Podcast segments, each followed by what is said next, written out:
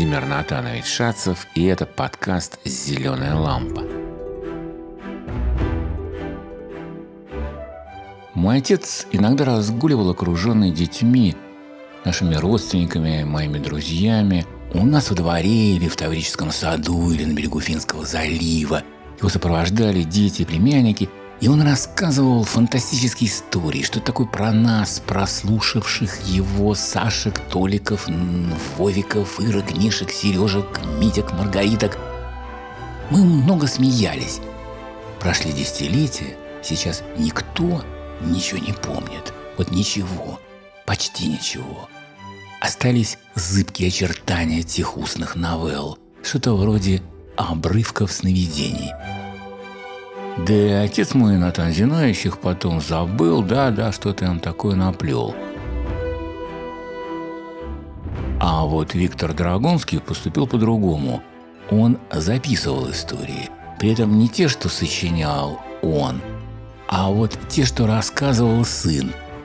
Приходит ребенок из школы радостный, рассерженный или изумленный, отец заносит услышанный в блокнотик, один случай, другой, третий – сложилась целая коллекция монологов. Переживания, обиды, открытия становятся монологами. Так Виктор Драгунский сочинил Денискины рассказы. Они про Дениса Кораблева и его друга Мишку Сулонова. Событиях жизни двух друзей, как обычно, довольно много.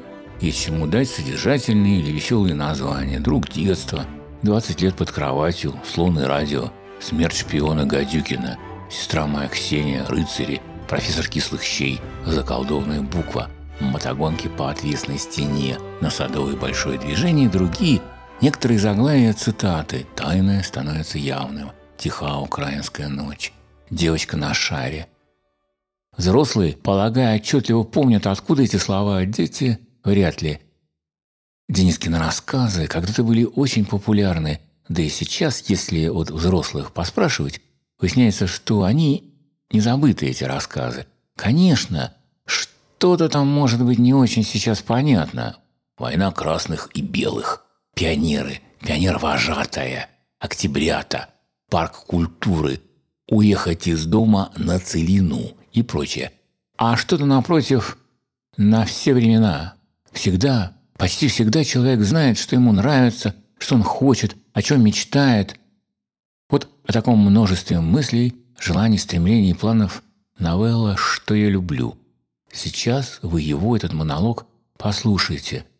Попробуйте что-то из того, что здесь заявлено, запомнить. Что-то. Наверное, получится.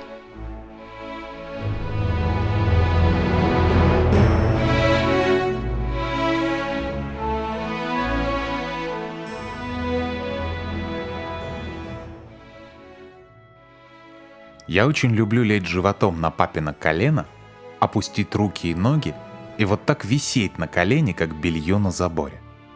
Еще я очень люблю играть в шашки, шахматы и домино. Только чтобы обязательно выигрывать. Если не выигрывать, тогда не надо. Я люблю слушать, как жук копается в коробочке. И люблю в выходной день утром залезть к папе в кровать, чтобы поговорить с ним о собаке – как мы будем жить просторней, и купим собаку, и будем с ней заниматься, и будем ее кормить, и какая она будет потешная и умная, и как она будет воровать сахар, а я буду за нею сам вытирать лужицы, и она будет ходить за мной, как верный пес. Я люблю также смотреть телевизор. Все равно, что показывают, пусть даже только одни таблицы. Я люблю дышать носом маме в ушко – Особенно я люблю петь и всегда пою очень громко. Ужасно люблю рассказы про красных кавалеристов и чтобы они всегда побеждали. Люблю стоять перед зеркалом и гримасничать, как будто я Петрушка из кукольного театра. Шпроты я тоже очень люблю. Люблю читать сказки про Кончиля. Это такая маленькая, умная и озорная лань. У нее веселые глазки и маленькие рожки и розовые отполированные копытца. Когда мы будем жить просторней, мы купим себе кончиля. Он будет жить в ванной. Еще я люблю плавать там, где мелко, чтобы можно было держаться руками за песчаное дно. Я люблю на демонстрациях махать красным флажком и дудеть «Уйди, уйди». Я очень люблю звонить по телефону. Я люблю строгать, пилить, я умею лепить головы древних воинов и бизонов, и я слепил глухаря и царь-пушку. И все это я люблю дарить. Когда я читаю, я люблю грызть сухарь или еще что-нибудь. Я люблю гостей. Еще я очень люблю ужей, ящериц и лягушек. Они такие ловкие, я ношу их в карманах. Я люблю, чтобы ужик лежал на столе, когда я обедаю. Люблю, когда бабушка кричит про лягушонка «Уберите эту гадость!» и убегает из комнаты. Тогда я помираю от смеха. Я люблю посмеяться. Иногда мне нисколько не хочется смеяться, но я себя заставляю. Выдавливаю из себя смех. Смотришь, через пять минут и вправду становится смешно. И я прямо кисну от смеха. Когда у меня хорошее настроение, я люблю скакать. Однажды мы с папой пошли в зоопарк, и я скакал вокруг него на улице, и он спросил, «Ты что скачешь?» А я сказал, «Я скачу, что ты мой папа». Он понял. Я люблю ходить в зоопарк. Там чудесные слоны. И есть один слоненок. Когда мы будем жить просторней, мы купим слоненка. Я выстрою ему гараж. Я очень люблю стоять позади автомобиля, когда он фырчит, и нюхать бензин. Люблю ходить в кафе, есть мороженое и запивать его газированной водой. От нее колет в носу и слезы выступают на глазах. Когда я бегаю по коридору, то люблю изо всех сил топать ногами. Я очень люблю лошадей. У них такие красивые и добрые лица. Я много чего люблю.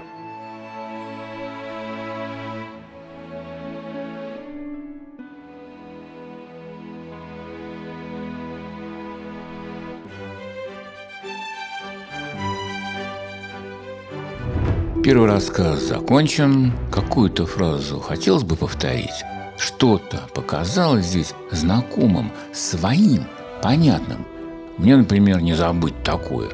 Люблю стоять перед зеркалом и гримасничать, как будто я Петрушка из кукольного театра. Шпроты я тоже очень люблю. Так и хочется рассказать подобные фразы о себе. Люблю перед зеркалом гримасничать, как будто я Джеймс Бонд. Помидоры я тоже очень люблю. А вам хотелось бы какое-то такое предложение так вывернуть, чтобы оно рассказывало о вас. После перерыва еще один Денискин рассказ. Оставайтесь с нами.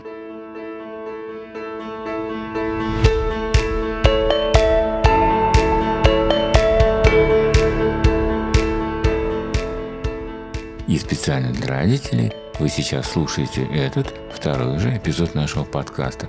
Возможно, это значит, что он интересен вам. Если это так, то «Зеленой лампе» интересны вы. Поэтому узнать мнение ваших детей мы были бы рады, рады любым откликам. Ими могут стать выполненные домашние задания или вообще всякие мысли, соображения. Надеемся увидеть их в разделе «Отзывы». Этот раздел расположен на странице каждого эпизода на сайте lampa.fm. Также будем вам благодарны, если расскажете о зеленой лампе друзьям и родственникам, а также дадите ссылку на нас в соцсетях. Спасибо.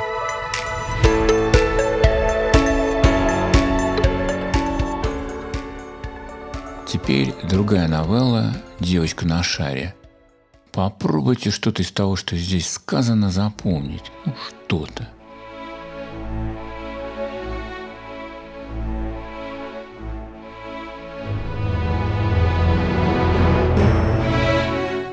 Один раз мы всем классом пошли в цирк. Я очень радовался, когда шел туда, потому что мне уже скоро 8 лет, а я был в цирке только один раз, и то очень давно. Главное, Аленке всего только 6 лет, а вот она уже успела побывать в цирке целых три раза. Это очень обидно. И вот теперь мы всем классом пошли в цирк, и я думал, как хорошо, что уже большой – и что сейчас, в этот раз, все увижу как следует. А в тот раз я был маленький. Я не понимал, что такое цирк. В тот раз, когда на арену вышли акробаты, и один полез на голову другому, я ужасно расхохотался, потому что думал, что это они так нарочно делают, для смеху. Ведь я дома никогда не видел, чтобы взрослые дядьки карабкались друг на друга. И на улице тоже этого не случалось. Вот я и рассмеялся во весь голос. Я не понимал, что это артисты показывают свою ловкость. И еще в тот раз я все больше смотрел на оркестр, как они играют, кто на барабане, кто на трубе, и дирижер машет палочкой, и никто на него не смотрит, а все играют как хотят. Это мне очень понравилось. Но пока я смотрел на этих музыкантов, в середине арены выступали артисты. И я их не видел. И пропускал самое интересное. Конечно. Я в тот раз еще совсем глупый был. И вот мы пришли всем классом в цирк. Мне сразу понравилось, что он пахнет чем-то особенным. И что на стенах висят яркие картины. И кругом светло, и в середине лежит красивый ковер. А потолок высокий, и там привязаны разные блестящие качели. И в это время заиграла музыка. И все кинулись рассаживаться, а потом накупили эскимо и стали есть. И вдруг из-за красной занавески вышел целый отряд каких-то людей, одетых очень красиво, в красные костюмы с желтыми полосками. Они встали по бокам занавески, и между ними прошел их начальник в черном костюме. Он громко и немножко непонятно что-то прокричал, и музыка заиграла быстро-быстро и громко, и на арену выскочил артист-жонглер. И началась потеха. Он кидал шарики, по 10 или по 100 штук вверх, и ловил их обратно, а потом схватил полосатый мяч и стал им играть. Он и головой его подшибал, и затылком, и лбом, и по спине катал, и каблуком наподдавал, и мяч катался по всему его телу, как примагниченный. Это было очень красиво. И вдруг жонглер кинул этот мячик к нам, в публику. И тут уж началась настоящая суматоха, потому что я поймал этот мяч и бросил его в Валерку, а Валерка в Мишку. А Мишка вдруг нацелился и ни с того ни с сего засветил прямо в дирижера, но в него не попал, а попал в барабан. Бам! Барабанщик рассердился и кинул мяч обратно жонглеру, но мяч не долетел, он просто угодил одной красивой тетеньке в прическу. И у нее получилась не прическа, а нахлобучка. И мы все так хохотали, что чуть не померли. И когда жонглер убежал за занавеску, мы долго не могли успокоиться, но тут на арену выкатили огромный голубой шар. И дядька, который объявляет, вышел на середину и что-то прокричал неразборчивым голосом. Понять нельзя было ничего, и оркестр опять заиграл что-то очень веселое, только не так быстро, как раньше. И вдруг на арену выбежала маленькая девочка. Я таких маленьких и красивых никогда не видел. У нее были синие-синие глаза, а вокруг них были длинные ресницы. Она была в серебряном платье с воздушным плащом, и у нее были длинные руки. Она ими взмахнула, как птица, и вскочила на этот огромный голубой шар, который для нее выкатили. Она стояла на шаре, и потом вдруг побежала, как будто захотела спрыгнуть с него, но шар завертелся под ее ногами, и она на нем вот так, как будто бежала, а на самом деле ехала вокруг арены – я таких девочек никогда не видел. Все они были обыкновенные, а это какая-то особенная. Она бегала по шару своими маленькими ножками, как по ровному полу, и голубой шар вез ее на себе. Она могла ехать на нем и прямо, и назад, и налево, и куда хочешь. Она весело смеялась, когда так бегала, как будто плыла. А я подумал, что она, наверное, есть дюймовочка — Такая она была маленькая, милая и необыкновенная. В это время она остановилась, и кто-то ей подал разные колокольчатые браслеты, и она надела их себе на туфельки и на руки, и снова стала медленно кружиться на шаре, как будто танцевать. и оркестр заиграл тихую музыку. И было слышно, как тонко звенят золотые колокольчики на девочкиных длинных руках. И это все было как в сказке. И тут еще потушили свет, и оказалось, что девочка вдобавок умеет светиться в темноте. И она медленно плыла по кругу, и светилась, и звенела. И это было удивительно. Я за всю свою жизнь не видел ничего такого подобного.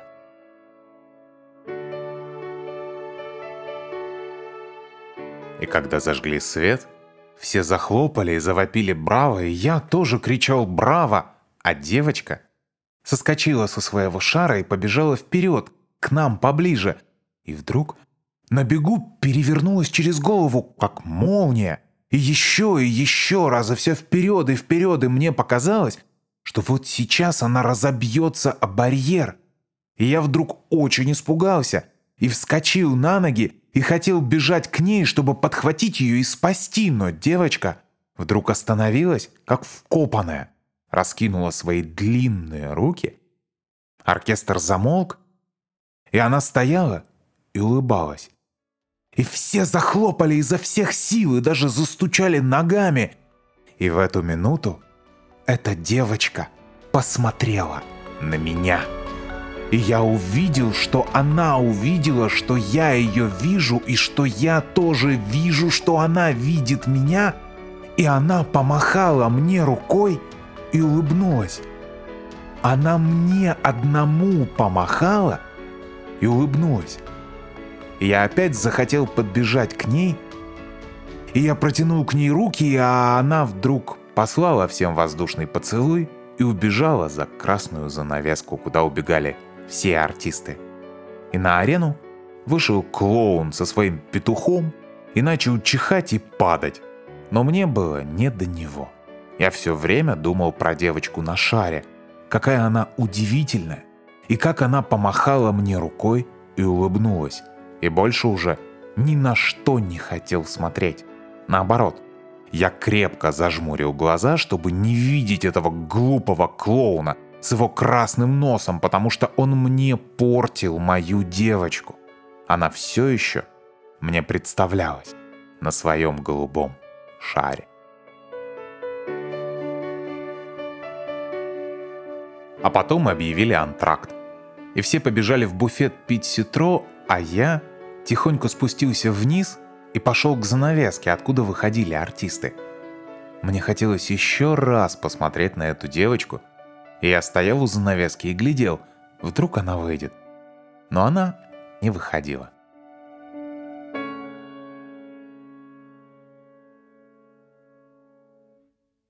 А после антракта выступали львы. И мне не понравилось, что укротитель все время таскал их за хвосты, как будто это были не львы, а дохлые кошки.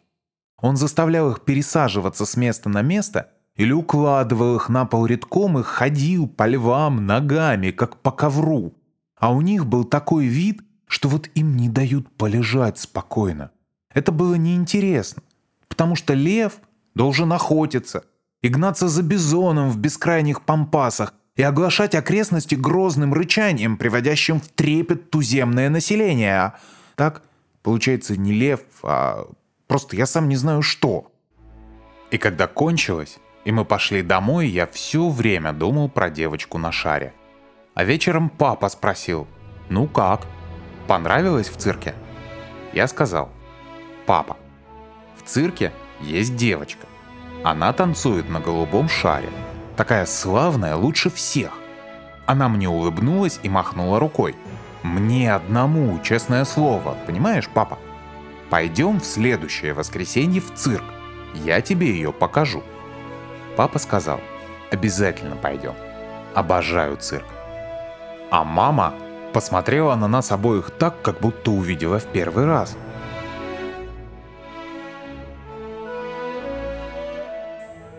И началась длиннющая неделя. Я ел, учился, вставал и ложился спать, играл и даже дрался, но все равно каждый день думал, когда же придет воскресенье, и мы с папой пойдем в цирк, и я снова увижу девочку на шаре, и покажу ее папе, и, может быть, папа пригласит ее к нам в гости, и я подарю ей пистолет Браунинг и нарисую корабль на всех парусах. Но в воскресенье папа не смог идти. К нему пришли товарищи, они копались в каких-то чертежах, и кричали, и курили, и пили чай, и сидели допоздна, а после них у мамы разболелась голова, и папа сказал мне в следующее воскресенье «Даю клятву верности и чести». И я так ждал следующего воскресенья, что даже не помню, как прожил еще одну неделю. И папа сдержал свое слово. Он пошел со мной в цирк и купил билеты во второй ряд. И я радовался, что мы так близко сидим, и представление началось, и я начал ждать, когда появится девочка на шаре. Но человек, который объявляет, все время объявлял разных других артистов. И они выходили и выступали по-всякому, но девочка все не появлялась. А я прямо дрожал от нетерпения. Мне очень хотелось, чтобы папа увидел, какая она необыкновенная. В своем серебряном костюме, с воздушным плащом, и как она ловко бегает по голубому шару. И каждый раз, когда выходил объявляющий, я шептал папе, «Сейчас он объявит ее!» Но он, как назло, объявлял кого-нибудь другого. И у меня даже ненависть к нему появилась, и я все время говорил папе, «Да ну его! Это ерунда на постном масле, это не то!» А папа говорил, не глядя на меня, «Не мешай, пожалуйста, это очень интересно, самое то!» Я подумал, что папа, видно, плохо разбирается в цирке, раз это ему интересно. Посмотрим, что он запоет, когда увидит девочку на шаре. Небось, подскочит на своем стуле на два метра в высоту. Но тут вышел объявляющий и своим глухонемым голосом крикнул «Антракт!». Я просто ушам своим не поверил. Антракт? А почему? Ведь во втором отделении будут только львы. А где же моя девочка на шаре? Где она? Почему она не выступает? Может быть, она заболела? Может быть, она упала и у нее сотрясение мозга? Я сказал, папа, пойдем скорее узнаем, где же девочка на шаре. Папа ответил, да-да, а где же твоя эквилибристка? Что-то не видать. Пойдем-ка купим программку. Он был веселый и довольный. Он огляделся вокруг, засмеялся и сказал, ах, люблю. Люблю я цирк. Самый запах этот голову кружит. И мы пошли в коридор. Там толклось много народу, и продавались конфеты и вафли, и на стенках висели фотографии разных тигриных морд, и мы побродили немного и нашли, наконец, контролершу с программками. Папа купил у нее одну и стал просматривать, а я не выдержал и спросил у контролерши, «Скажите, пожалуйста, а когда будет выступать девочка на шаре?» «Какая девочка?» Папа сказал. В программе указана эквилибристка на шаре, Т. Воронцова. Где она? Я стоял и молчал. Контролерша сказала. «Ах, вы про Танечку Воронцову. Уехала она. Уехала. Что же вы поздно хватились?» Я стоял и молчал. Папа сказал. «Мы уже две недели не знаем покоя. Хотим посмотреть эквилибристку Т. Воронцову, а ее нет». Контролерша сказала. «Да она уехала. Вместе с родителями. Родители у нее бронзовые люди, два Еворс, может, слыхали? Очень жаль. Вчера только уехали. Я сказал, вот видишь, папа. Я не знал, что она уедет. Как жалко. Ох ты, боже мой. Ну что ж, ничего не поделаешь. Я спросил у контролерши, это значит точно? Она сказала, точно. Я сказал, а куда неизвестно? Она сказала, во Владивосток. Вон куда. Далеко. Владивосток. Я знаю, он помещается в самом конце карты, от Москвы направо. Я сказал, какая даль. Контролерша вдруг заторопилась. «Ну идите, идите на места, уже гасят свет!» Папа подхватил. «Пошли, Дениска! Сейчас будут львы, Косматые рычат, ужас! Бежим смотреть!» Я сказал, «Пойдем домой, папа». Он сказал, «Вот так раз. Контролерша засмеялась, но мы подошли к гардеробу, и я протянул номер, и мы оделись и вышли из цирка. Мы пошли по бульвару и шли так довольно долго. Потом я сказал «Владивосток». Это на самом конце карты. Туда, если поездом, целый месяц проедешь. Папа молчал. Ему видно было не до меня. Мы прошли еще немного, и я вдруг вспомнил про самолеты и сказал, а на Ту-104 за три часа и там. Но папа все равно не ответил. Он крепко держал меня за руку. Когда мы вышли на улицу Горького, он сказал, «Зайдем в кафе «Мороженое», смутузим по две порции, а?» Я сказал, «Не хочется что-то, папа». Там подают воду. Называется кахетинская. Нигде в мире не пил лучшей воды. Я сказал, не хочется, папа. Он не стал меня уговаривать. Он прибавил шагу и крепко сжал мою руку. Мне стало даже больно. Он шел очень быстро, и я еле-еле поспевал за ним. Отчего он шел так быстро? — Почему он не разговаривал со мной? Мне захотелось на него взглянуть. Я поднял голову. У него было очень серьезное и грустное лицо.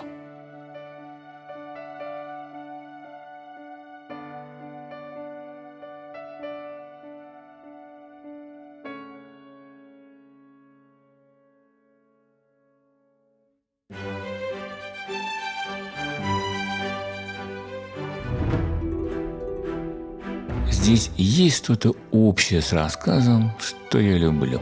Можно ли вообразить сборник рассказов о себе? Могут ли существовать Колькины, Олькины, Митькины, Маргариткины, Сашкины, Сонькины, Петькины, Анькины, Машкины и так далее, ну вы поняли, рассказы. То есть могли бы вы сочинить несколько названий для сборника коротких историй о себе. Будем рады узнать ваши ответы, и их можно разместить на нашем сайте lampa.fm. Впрочем, если автобиографические рассказы как-то не получаются, пора спрашивать и других.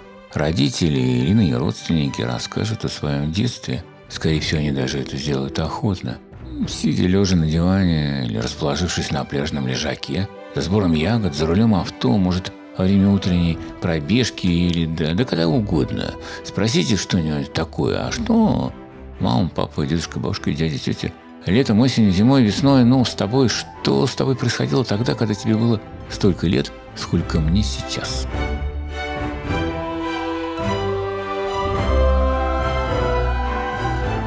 Над подкастом работали я, учитель литературы Владимир Натанович Шацев, актер Макс Стативко, композитор и звукорежиссер Алексей Шманев, администратор проекта Даниил Фрэнк. Комментарии к этому эпизоду можно оставить на нашем сайте lampa.fm на странице эпизод 2 Денискина рассказы. Будем рады, если своим знакомым расскажете о нас. До новых встреч у «Зеленой лампы».